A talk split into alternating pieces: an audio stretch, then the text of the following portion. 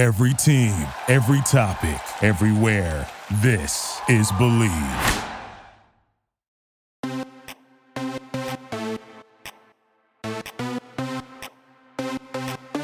Hello, hello, everybody, and welcome to another episode of Bravo East Coast Housewives. I'm your main bitch, Kim. Hello, hello, hello. Happy Tuesday. See you next Tuesday. Yins, guys, okay, so I didn't really want to get into a lot of topics off of my Housewives of Potomac in New York City because there's a lot of shit that literally just went down this past week, and I'm obsessed and scared and excited and all of those emotions. However, my mom sent me a little text from, uh, let me see, where'd she send it to me from? Radar, radaronline.com. Okay, honeys. Now, what does it say here? Producer set to axe Ramona Singer from Real Housewives of New York after a disastrous season. She sent me that. Let me see here what it says. Ah, following Kelly Dodd getting fired from the upcoming season of Orange County, Bravo's turning to the New York girls. The only original New York cast member who has never left from day one is Ramona Singer, but now her time is up. This is what the source tells Radar online, of course. How much, I mean, seriously, can you even believe that shit? I have no idea. I really personally don't think that they'll get rid of her. I don't. She is a staple to the franchise for sure. If they do get rid of her, they'll be able to make it, I'm sure. They'll be fine because they have some strong ass characters in there. Eboni to be one of them. Hello. She is ruling all of the shit, okay? She's killing it. Sonja's still there. She's killing it, being her Sonja self. We love her. Luann, Cabaret hasn't started yet, but it will, and we'll be back on the Cabaret bus. We hate Cabaret. We want to go to Palm Beach. Let's go to Cabaret, Palm Beach, Palm Beach. You get what I'm saying. Now, what does it say here? It says, this is quote from Radar Online people. Okay, so Ramona will not be invited back to the next season of the show, which is currently not in production for a couple of reasons. One, she is too expensive. Erika Jayne, expensive. Okay. she is the only lady that has been on the show from day one, and her salary reflects it. Well, she can't be making that much because, I mean, she's obviously making a lot, but she can't be making more than Kandi because Kandi's the number one paid housewife. So there's that. So I'm not really sure uh, the same person added, and I quote, Plus, the basic premise of the show doesn't work anymore. A bunch of older white women behaving badly was fun a decade ago, but not today. The world has changed, and if the show wants to survive another decade, it must change too, and that starts with the cast. Well, listen, I agree and disagree with that at the same time. I agree that there needs to be some shakeup you know, shaken, not stirred, stirred, shaken, whatever you want. I do love the changes that they have been making, long overdue for sure. I do say, though, we already have soft spots for the OGs of each cast. And I'm not just talking about New York, I'm talking about all of the franchises, okay? Like, people are still missing NeNe. I'm missing NeNe. People are still missing Charrisse. Well, I don't know I'm missing Charrisse. I don't know if anyone else is. People are missing Tamara in the OC. I am for the show, but maybe not. I don't know. You you all know my stance with uh, Tamara, but I feel like there is a lot of truth to that. But I also feel like because we are so emotionally invested in the shows, this is probably why you're listening to this podcast, hopefully, or maybe you just like hearing me. Okay, uh, shut up, Kim. Humble fucking shut up. Okay. So, yeah, we'll just have to see where it goes. I don't think she's going to get fired. I think that's just all a bunch of shit. But what do yins guys think? I'm anxious to hear your thoughts. But also, this is the biggest thing before I pressed the record button here, okay? So, apparently, this is on the IG, okay? Let me see here. Saw this on Instagram handle Reality Wind Down, okay? Who I guess posted it from reposted it from somewhere else. Uh by way of Best of Bravo. That's their Instagram handle. So Reality Wind Down, Best of Bravo, go follow them. Yay. It says here, Naomie and Metul. Yes, Southern Charm fans, listen up. They have broken up after he allegedly cheated on her. What the fuck? Okay. They had just moved to New York City together. Yes, we know that because she even put on her fucking Instagram that she needed to make new friends because she didn't know anyone. The bitch didn't know anyone in New York. Ugh. Oh, this gets, oh, this is so intense. So they just moved to New York together and they have unfollowed each other on Instagram. Oh my God, honeys, you know that they're broken up. Hello? Hello? Oh, rumors are saying that she's back in Charleston. Is this fucking true? I am sweating. Like, I literally have like armpit sweat right now, and I'm wearing a gray shirt, so you can see fucking through right now. Like, I'm so. What? This is crazy. So, those are the two main things that I wanted to talk about, which is basically what the Bravo ish. I didn't really want to do any of that, but these were so hot pieces of information that I had to let it out to yins guys. But now we're going to go to the main events, of course, of my beautiful ladies of New York. And then we will get into the premiere of Potomac. Honey, they're back in the P, honey, back in the P. But we're going to do our New York City gals first. So, New York, we start with Leah calling up all her closest girlfriends, right, Ramona? Calling up all the ladies, inviting them. Hey, bitches, we're going to Salem. Get in the car. Essentially, is what she says. so she's setting up a trip for Salem, Massachusetts. You know, she's all into the uh, witchy, witchy, bitchy, bitchy, you know, that kind of shit. Cool.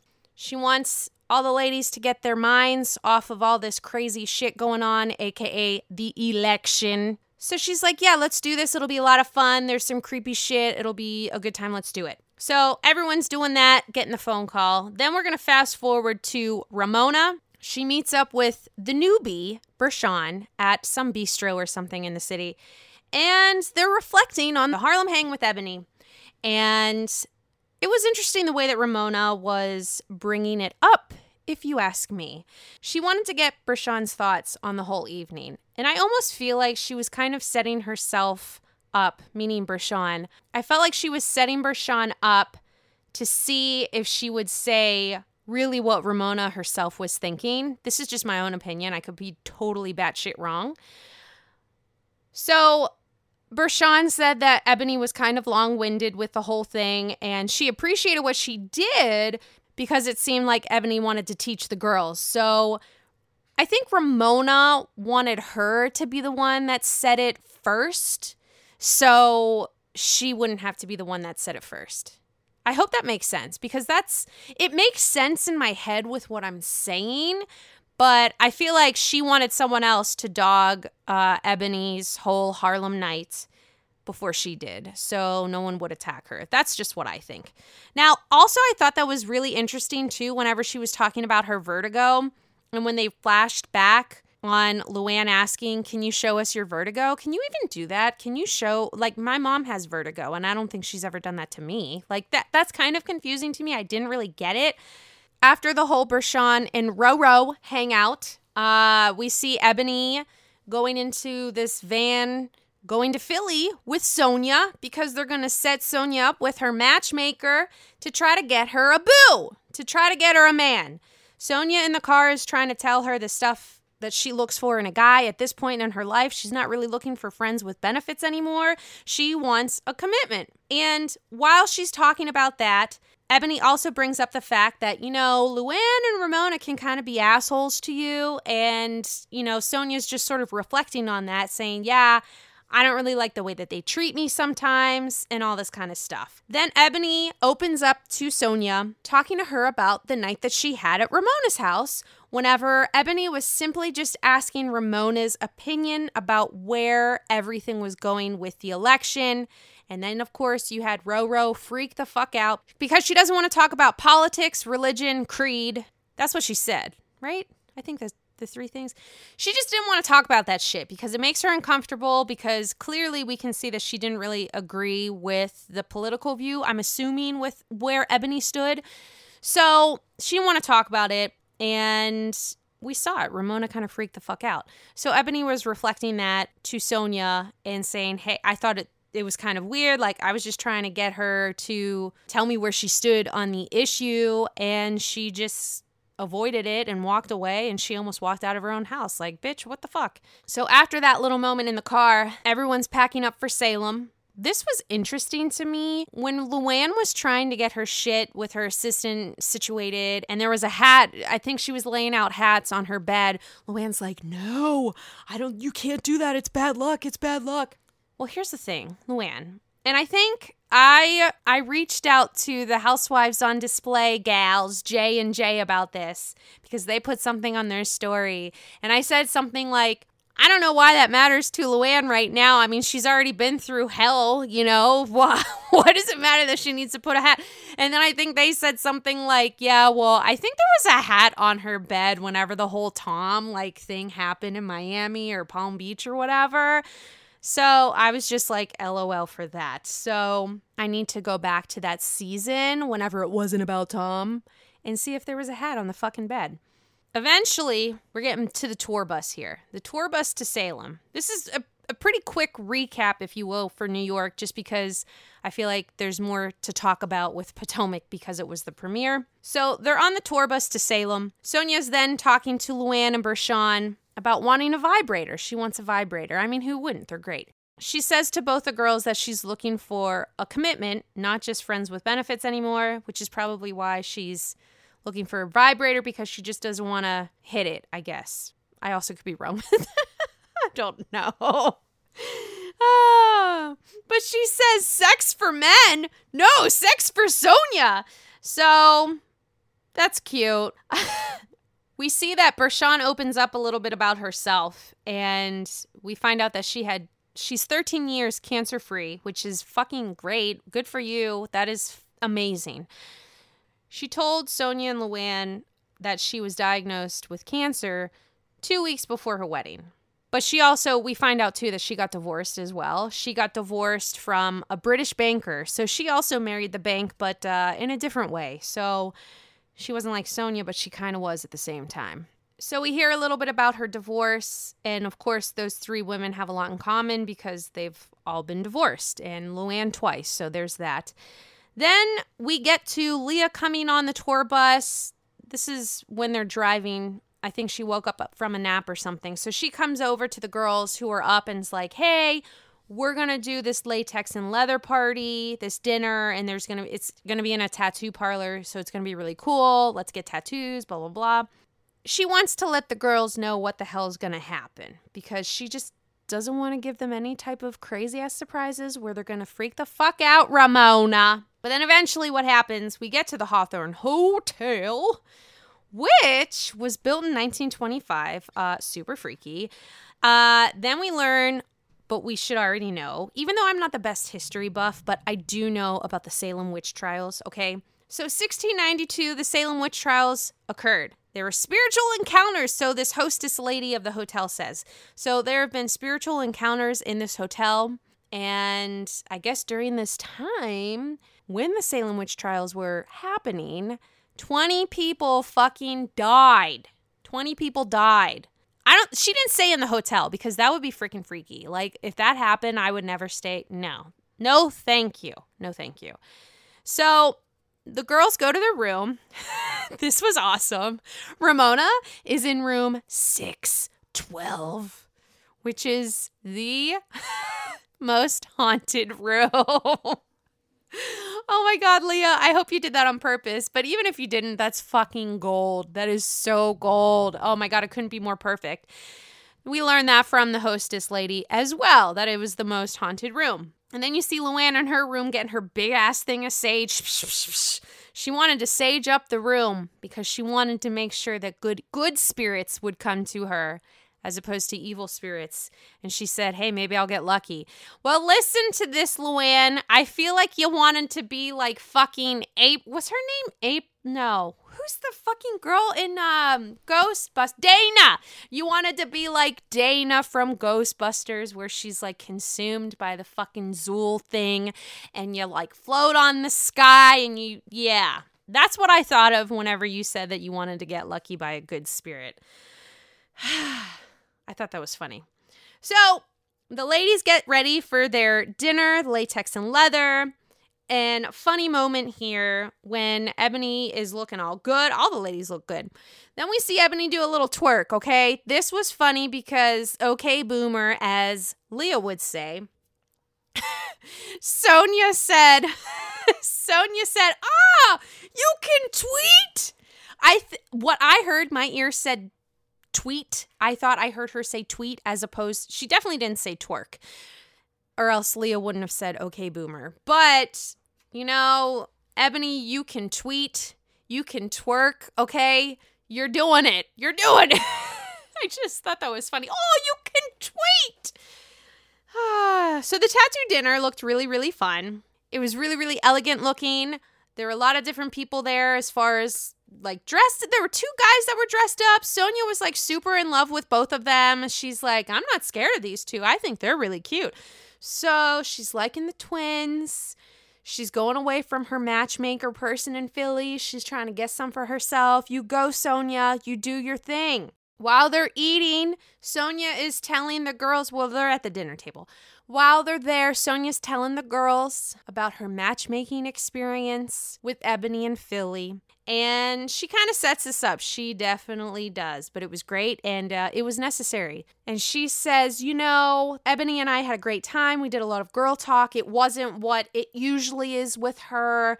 And then Bershan's like, Wait, what? What do you mean by that? And then Sonja was explaining, you know, when Eboni first joined the group, she wanted to really let us know about who she is and what her platform and mission on the Black Lives Matter movement and just the election and politics and all that kind of shit. She wanted to let the ladies know where she stood on all of that because it's important to her. Clearly, we've seen that it was very uncomfortable for most of those girls. And Sonja sets up the dialogue for that on how the women were thinking that Eboni was always being preachy and very teachy with everything that she was saying. Luann comes in her confessional and says, What the fuck? Sonja's stirring the pot. And we never said any of that. But I mean, if you look at the footage, there you might have not said verbatim exactly what Sonja said, but we could all I mean, it's on the tape. Rewind the tape. We saw it. You guys were uncomfortable. And guess what? That's still okay. You can be uncomfortable, but open up your goddamn ears. You know what I'm saying? Oh, my goodness. And Eboni just comes back to the night with Ramona on how she freaked the fuck out and almost left her own house for crying out loud. And she's like, I did not even know. Like, none of you guys told me any of this shit that you thought I was teaching and preaching all this shit. Like, I don't want you guys to think that at all. I want to let you know what I think about these certain topics. And I also, Ramona, I just wanted to see where you stood on that issue. I did not know it was going to be this crazy ass thing. I just wanted to see what you were about with that because I'm interested to know. And there ain't nothing wrong with that, Eboni, that's for sure. Let her express herself freely. Like, what the fuck? So, after Eboni says that she wants to express herself freely, we have Luann now confused on why and how Eboni thinks that the girls could be lined up with white supremacy and what is she really accusing us of? That's what Luann's trying to figure the fuck out. Like, why are you putting my name with white supremacy? Luann, relax. You need to listen to what she's saying. You're just having this trigger buzzword right now to freak you the fuck out. Like, oh my God, I'm not part of white supremacy. Like, just listen to what she has to say. But of course, none of them really want to do that. So I'm not going to say none of them. I would say Ramona and Luann are having the hardest time to to let that soak in to their brains, so to speak. Ramona then comes in and says, Well, you know what, Eboni? I feel like you have been so preachy about every little thing that you say. Like, anytime that we get together with you, you're always so damn preachy. Like, I can't be around that all the time. And then she kind of threw Bershan in there. That. That was something. Ramona even said, even Bershan thinks that you're really preachy with that. First of all, Ramona, mind your own fucking business. Don't bring other people in the conversation. Like, that just, why do you do that? That made me mad. That irritated me. Then Leah tries to step in and s- tries to tell these ladies what the whole point of everything was that has been going on.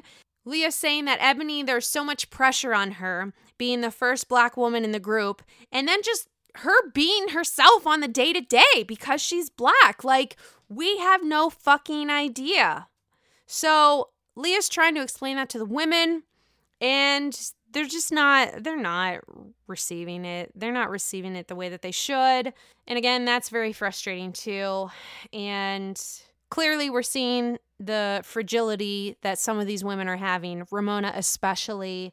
So, and I think that's part of the I don't know, could that be part of the reason why this article coming out about her about her getting fired from the show? Who knows? Maybe. I don't know. So, with this whole thing being uncomfortable for Ramona, she's super ignorant and then she just tries to dance away to the bathroom because she doesn't want to deal with it.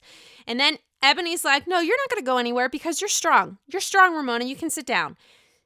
See, this is why this is why I fucks with Eboni, okay? This is why Eboni, be my friend. I want to be your friend because you are a queen. You're a fucking queen. You're a badass bitch. And let me tell you this I'm pretty sure you're intimidating all of those girls in your cast, minus Leah. I don't think she's afraid of you, but I think the other women are. That's just.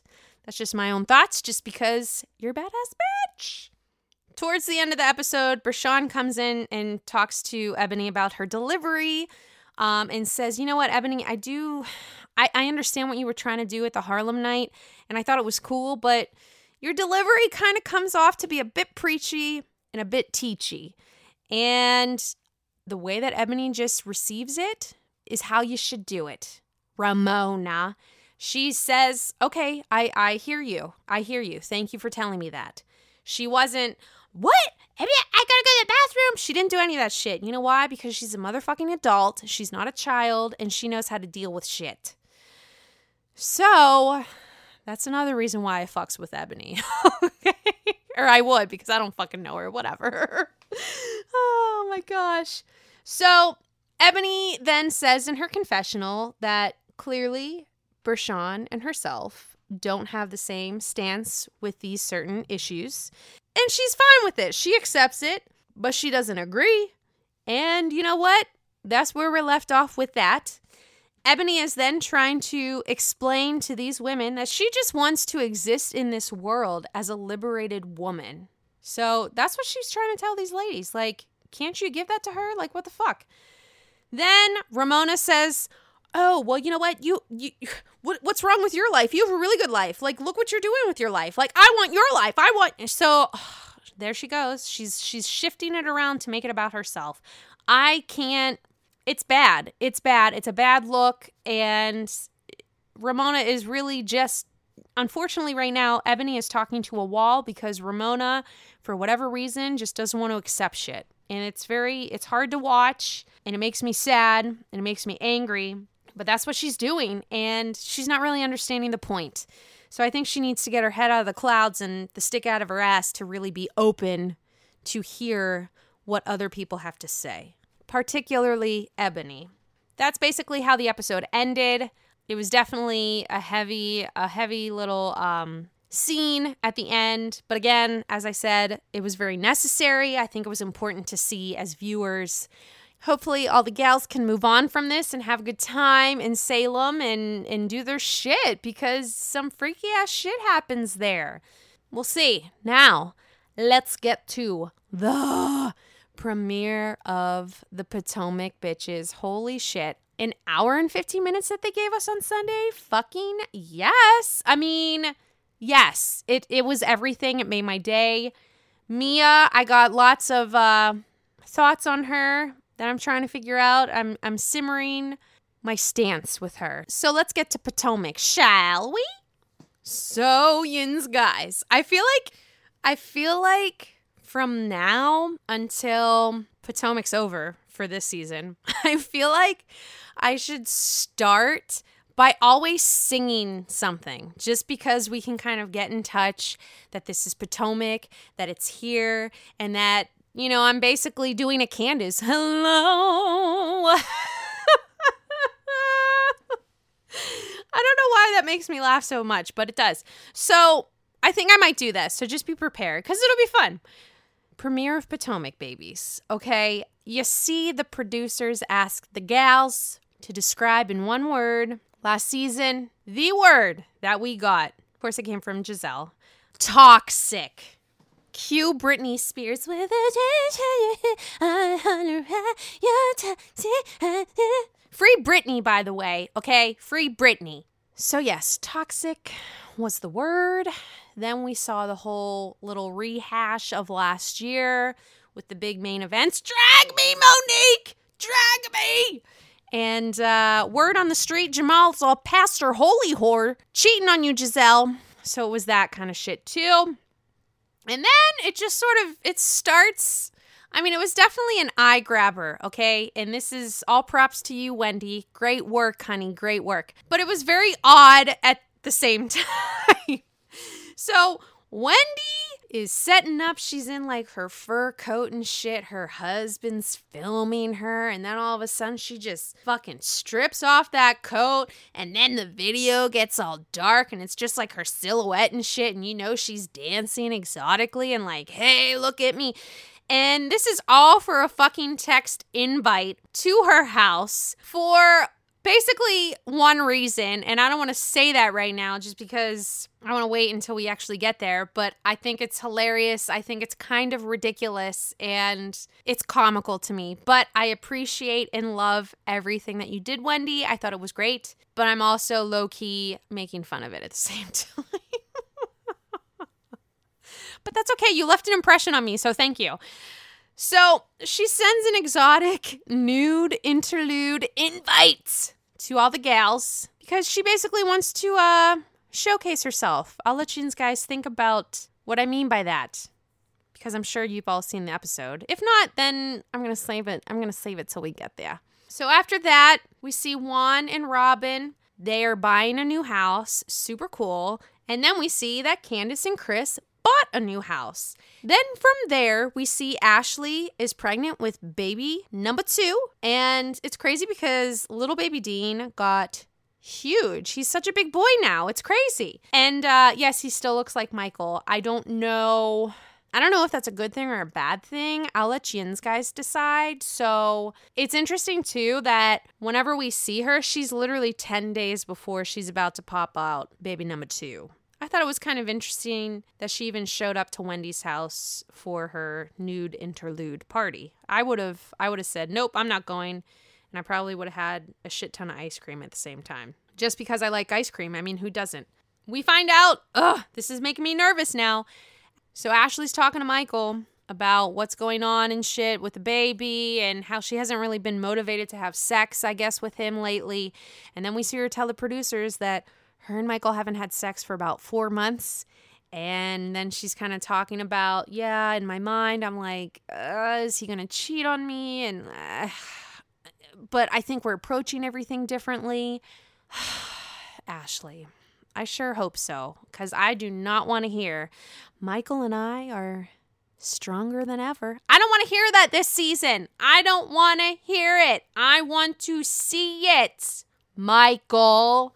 So after that, we go to Candace's house. Yes, we're going to the uh, Bassett's house, and uh, Candace welcomes Gizelle over to her house. She's the first out of all the girls to see her house.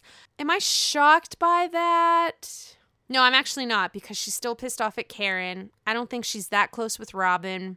Oh, you know what? I'm surprised that she didn't ask Wendy first because she's the one that brought Wendy into the group. I don't know. Maybe she looks at Gizelle as like the maternal figure for her now because she's not really looking at Karen that way. And from what I recall, I think Gizelle and Karen are the oldest. I think Gizelle's only 50. I'm not really sure, but I know I know Karen, I believe she might be in her mid 50s or something like that. Not that that matters. Holy shit. I feel like I'm acting like Mia cuz I can't do fucking simple math. Oh my god. We'll get to that later too. I like this moment in Candace's house because we are meeting her stepchildren and as soon as I saw that, I was like, oh, you know what? This is going to be really good because now we can all see Candace flip a different role here as opposed to the Candace that we all know. We can kind of see her bring in her maternal instincts. Hopefully, she has some. And I'm interested to see the dynamic of her and her stepchildren and I really am happy that they are capturing that moment on TV for us to view it. I mean, already I've seen a little different side of her, so I hope that continues. And I think that will that will allow people to bring her back to their good graces in a way. I don't know. Could I be bullshitting? Maybe. I'm not really sure, but that's that's that's what's coming out of my mouth right now. I do have to say though, just because this episode is doing like dual shows and it's kind of hard to do each little segment, I'm kind of combining everything. So, with my quotes, we all know that I love my quotes. I didn't really hear a lot of quotes from New York that I really enjoyed thoroughly, so I didn't write any. But I do have to say, Gizelle is stepping up her game, honey, with the quotes. I mean, I was even looking for that shit from Margaret this past season for Jersey, but she disappointed. Let me tell you that. I was very upset. But Gizelle is making up for all of the other women. Thank you. Ah, what does she say? she says this about Candace's house. she says, Thank you, Lord. I mean, Candace is a good 48 years old. Finally, she did it. And then she basically says, Man, I'm so bad. I'm so bad.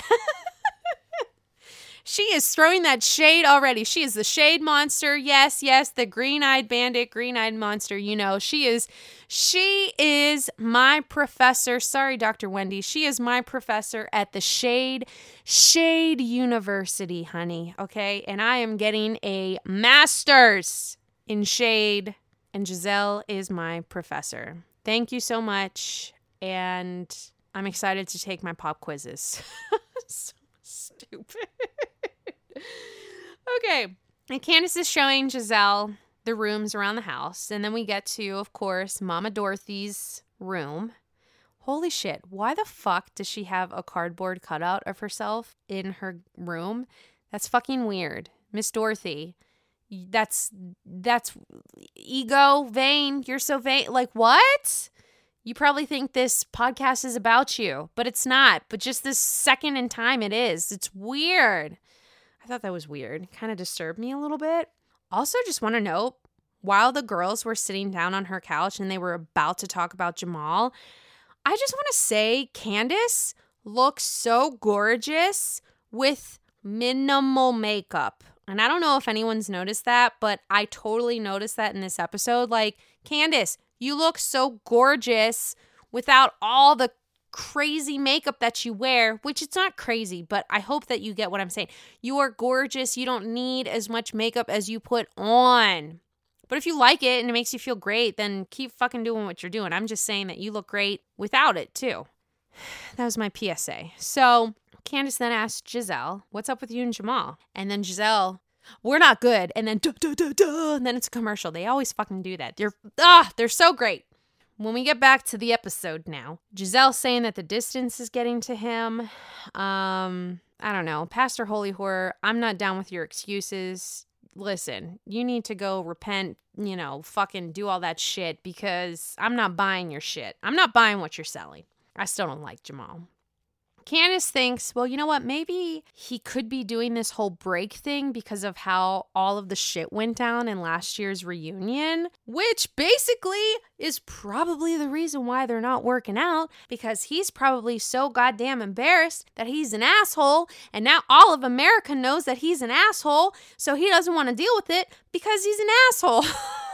he's an, I don't like him. I really don't. Uh, and we all know who put Jamal on blast at that reunion Receipt Monique and then Karen the hater. so Gizelle was like, I'm not good with Karen. And basically, neither is Candace. And then we got the shade professor, Gizelle, saying to Candace that Ray doesn't even love her anymore and that she doesn't even love Ray's ding dong. She's getting it. She is. I'm taking notes, Gizelle. Thank you. And then you got Candace and Gizelle. They're saying a lot of stuff that can be said about Karen. So they got a lot of shit on her. So if they want to reveal it to make her look bad, Candace is waiting for the day. And she's like, Gizelle, when you do that, just call me up. Let me be there. I wonder if she would add to it. I wouldn't be surprised because we all know Candace has a mouth. So so, this is basically going to be a huge story this season the demise of a friendship, uh, of Karen and Gizelle. And maybe with Candace, I don't know. She's just sort of like a little thrower inner. I think the the big storyline with the friendship is going to be with Karen and Gizelle because they've known each other so long. So that'll be an interesting an interesting thing to see this season. Then we go to the Huger household. and Karen and Ray are talking about renewing their vows. So they're talking about the vows, but then you have Karen bringing up Gizelle about inviting guests, and Ray kind of wants to keep it small amount of people at this celebration because of COVID. Karen doesn't seem down with that. You can see her face on it. She's like, "What the fuck?" She's the grand dame. She needs grand dame. She needs not 50 guests. She needs 50 million guests because she's like Ramona. She needs to have her 50 closest girlfriends there. So Karen's basically telling Ray that she doesn't really have any hope with Gizelle being a better person to her. So she's shading her and says, "You know what? I don't have any hope for Gizelle, all this kind of shit. She she has relationships with people only on her phone. She can't even have real people in her life." She said something like that. I don't remember verbatim. But I also found it funny through this whole scene. They're trying to go through their clothes and shit to donate. Did not anyone notice that she only put one fucking shirt in the bag? Did anyone else see that? Because I was sitting there and I was like, "Are you kidding me? Just one shirt? like what? Uh, what is this?" Oh, I thought that was funny. Now, whilst this is all happening, all of the girls are getting that exotic text nude interlude invite from Dr. Wendy. Four degrees, haven't heard that yet, but uh, we've only had one episode. It was hilarious that Ray's like, let me get my glasses out. Let me get my glasses. And Karen's like, no, you're not going to see this. Uh, can you play it again? Ray! Oh my God. What is this? That was uncomfortable, but it was also funny at the same time. Then we see Wendy going to the doctor with Eddie because she's got to get a checkup on her new tatas, which is basically why she's having the nude interlude party. She wants to show the girls her tits, okay? That's all that she says, but let's just be real. I'm pretty sure she got a new ass too because she got junk in the trunk. She did not have it before last season, and they even showed that on the episode. Rewind it back because you'll see it. But she's she's not gonna tell us. She's not gonna tell us because the producers already asked. And she's like, you know, if I did have any other work done, I would be glad to tell you. But then she had this face like, mm. and I'm like, what are you saying? I don't like this, but I'm intrigued. And why are you doing this to my soul, Dr. Wendy? so, checkup's good. Check after that. We go to a juice shop with Robyn and Juan, and they're kind of talking about the future and how Juan's kind of turned off by Robyn at this point because she always gets up super late. It's usually after 10 a.m. She takes the boys to get Chick fil A for lunch. They're not eating healthy, or at least this past week that they didn't, according to the show. And he's saying, you know what, Robyn? You don't really do anything. You don't start your day until 2 p.m. It's a turnoff. I don't like it. Producers are asking Robyn, when are you and Juan finally going to get married? We've said that so many times. And you know what? She's honest and she says, you know what? A pandemic has hit. So I'm here with my kids, virtual learning. That's the thing. They're building a home. It's a lot of shit she's dealing with. Give her a break. Let her breathe. She's burnt out, which is the reason why she's sleeping in a lot. She's just got a lot of shit going on. In my mind, I'm like, could she I don't know, could she be going through a depressed state right now? I, I mean, I know a lot of people have gone through that throughout this pandemic because there's not really much to do. You can't really go anywhere, at least during this part of the recording, because I think we were all still on lockdown, maybe, or it was very, very restricted. So, in my mind, I was like, maybe she got to a point where she just became depressed. And I think that's completely normal at this point throughout this pandemic because I do know that a lot of people have gone in that state of mind.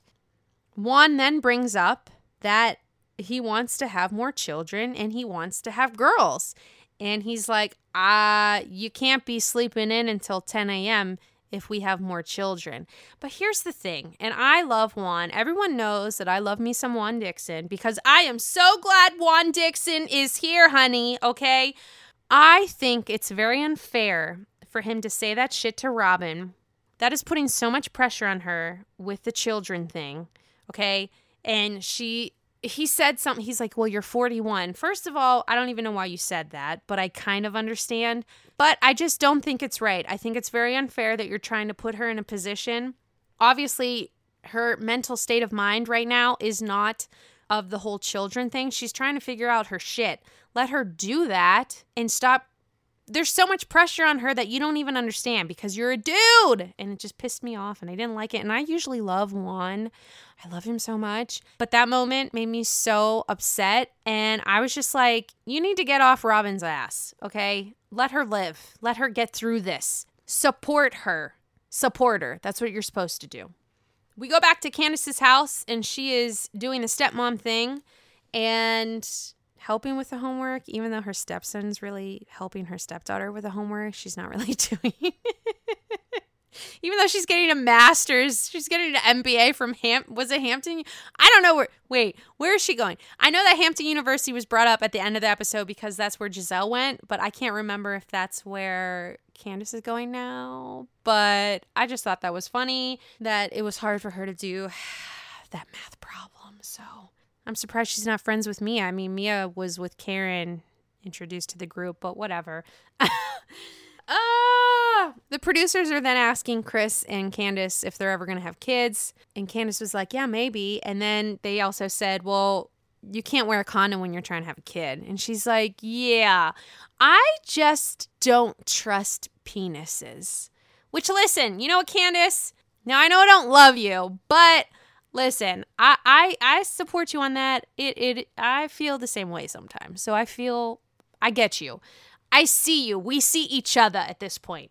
So finally we get to the nude party, the nude interlude in fucking Baltimore. What the fuck, Dr. Wendy? You live so far fucking away, and this is great. Gizelle being the shade monster that she is. It's fun shade. This is fun shade. It's not like mean.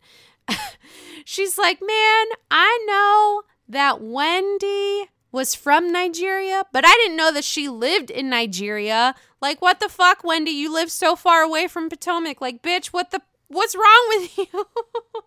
and then she says she says that she got stuck in customs because she's not even greeting her at the door. oh my god. I forgot that part. That was so funny. Ah, she's stuck in customs. She didn't even greet me at the door at her house. Gizelle was mad. Wendy, you better you better take that. Take notes, honey. Make sure you do another party. Well, I don't even know if the girls will show up because you're so fucking far away from where they are. So after Gizelle arrives, Robyn gets there and they're in their nude interlude apparel. And Gizelle's like, come over to the table, come over to the table. And then they're looking at the uh, the name tags of where everyone's supposed to sit, and then they're like Robyn, Gizelle, Mia, and then Robyn's like, "Who's Mia?" And then she, Gizelle, I don't know that bitch. Do you know this bitch? Like, who's this bitch? So they're trying to find out who's this bitch because they think that it's Dr. Wendy's friend, when in fact it's Kurt, Kurt Huger, Kurt. I miss that part of Ashley. You know what I mean? I mean, motherhood is a thing for her for sure, as it is for everyone. I'm assuming. Again, I'm not a mom. I don't know. But I miss the old Ashley when she was really into the mm, I'm gonna get you, get you, shade, shade, shade, pot stir, pot stir. I'm sure it's gonna come back. I just don't think that we'll see it maybe this season, but maybe in the future. I'm hoping that it's gonna come back because she's fucking great at it. So after we find out about this mysterious woman named Mia, we see that her and Karen are in fact going in the car to Wendy's place together because Karen and Mia are friends. Who who'd have thunk it? My question is this though Were they really friends in life naturally before the whole show thing happened? I have a feeling no. Okay. And here's why Mia's younger, and I think Karen sometimes feels maybe not threatened by no because Candace is young too and so is Monique. But the way that this Mia chick carries herself I just don't see Karen. Like I feel like she's carrying herself the Grand Dame way, and our real Grand Dame is not going to have that shit. So I have a feeling, which I could be wrong, that they weren't really friends before the show. So there's that. Even though she says we share accountants or business, blah blah blah blah blah blah blah blah blah. I don't buy it. Karen's telling Mia what to expect from the women. Oh, Gizelle, X, Y, and Z. Candace, I want to see what she's doing. Robyn, just telling her about the girls and what to expect. It's interesting. this was some good shade. Thrown by Wendy, by the way. Yes, Dr. Wendy. She is also, it seems to be that she is also attending Shade University with Professor Gizelle Bryant because she did a great job with this as well. Wendy and Karen met up a few days, I guess, before her nude interlude party. And Karen was like, I have this friend, Mia. Can she come?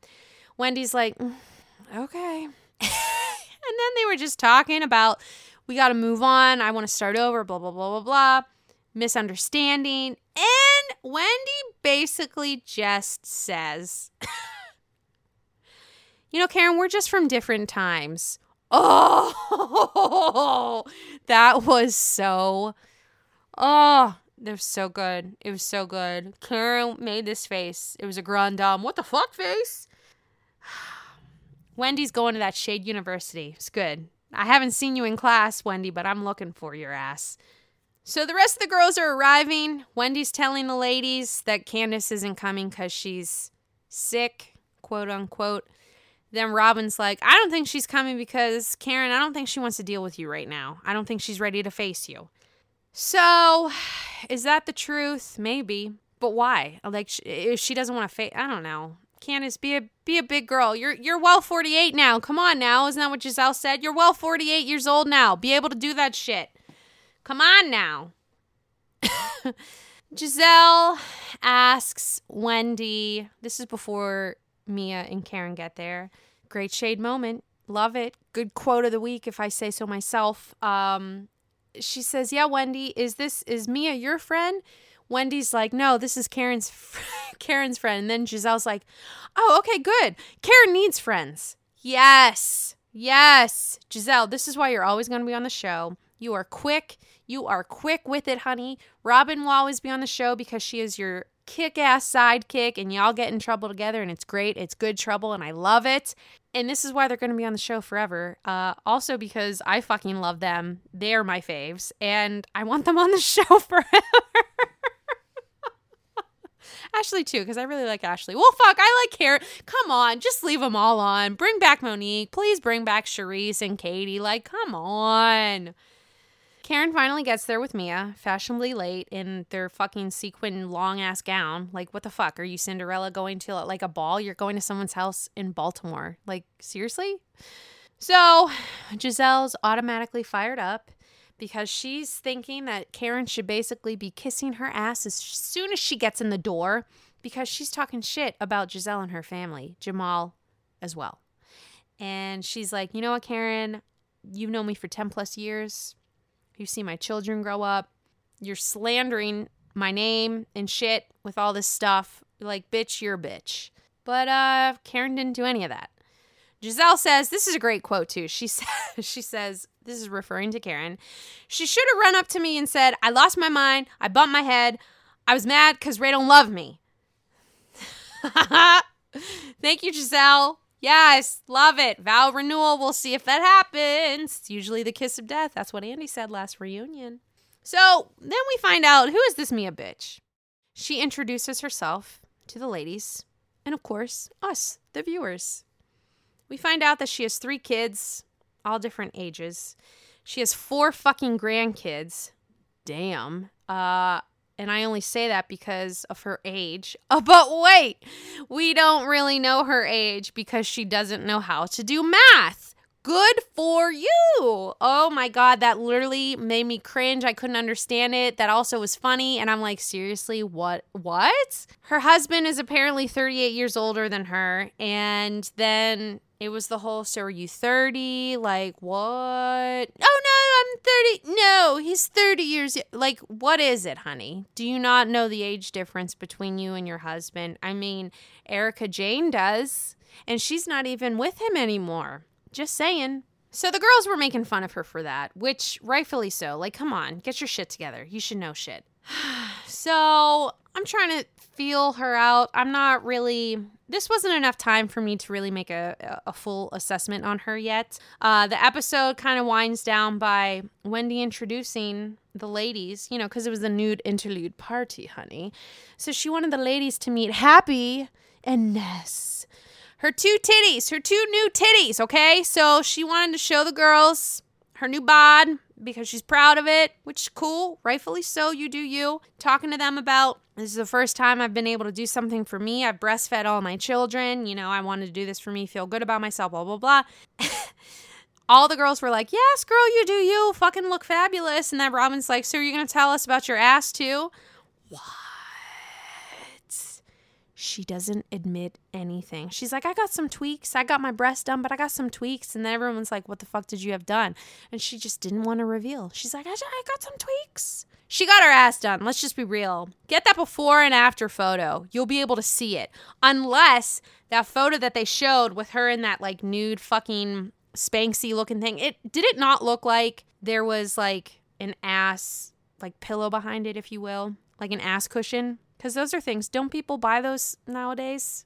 Sometimes I wouldn't know because I actually have an ass, so I'm usually not wanting to buy those things. But uh, I don't know. Could it have been fake? I'm not sure. So then after that, Mia comes in and says all the work that she's had done which is basically everything in the book. She even had her clit worked on, and I'm like, what the fuck? All the women are like, what the fuck are you saying? Like, bitch, what? Kind of judging her uh, in their mind, but basically in their confessionals, because we all hear that shit. They're like, what? This bitch is crazy weird. And. Uh, I don't really know. I don't even know if I'm ever going to know who she really is because she basically got everything on her worked on. So. Uh, I don't know. She's a walking Barbie doll at this point. And to be honest, I think she has a face like Brandi Glanville. She does, which means that she's probably had a lot of work done on her face, which she said. She's got a lot of fillers, got a lot of Botox. we'll see. I'm still I'm still assessing. I'm still assessing. Wendy says that Candace is sick to the ladies, so they let them all know that she's not coming. And uh, then Wendy's like, I just want us to collectively be in a good place as women. And then you got Gizelle, Shade Monster. Yes, honey. Uh, that's never going to happen. And then all of a sudden, it's a to be continued episode. Why? Because Gizelle's throwing Karen under the bus, and Karen's throwing Gizelle under the bus. Gizelle's saying, Well, Karen and I are not friends, and we will never be friends. So this is never going to happen. And then usually it's a great thing whenever we see the Karen Gizelle fight because those are always epic and great for my life. However, this was confusing at the end and I need to know more. And if any of Yin's guys know, please reach out to me because I need to be clued in because maybe I'm dumb as fuck. I don't know. But Karen says to Gizelle that she is a broken whore from Hampton University and that's why we went to Sing Sing. What the fuck does that mean? Can someone tell me what that means? I need to know what this means. Like this is insane. This this already Oh, listen.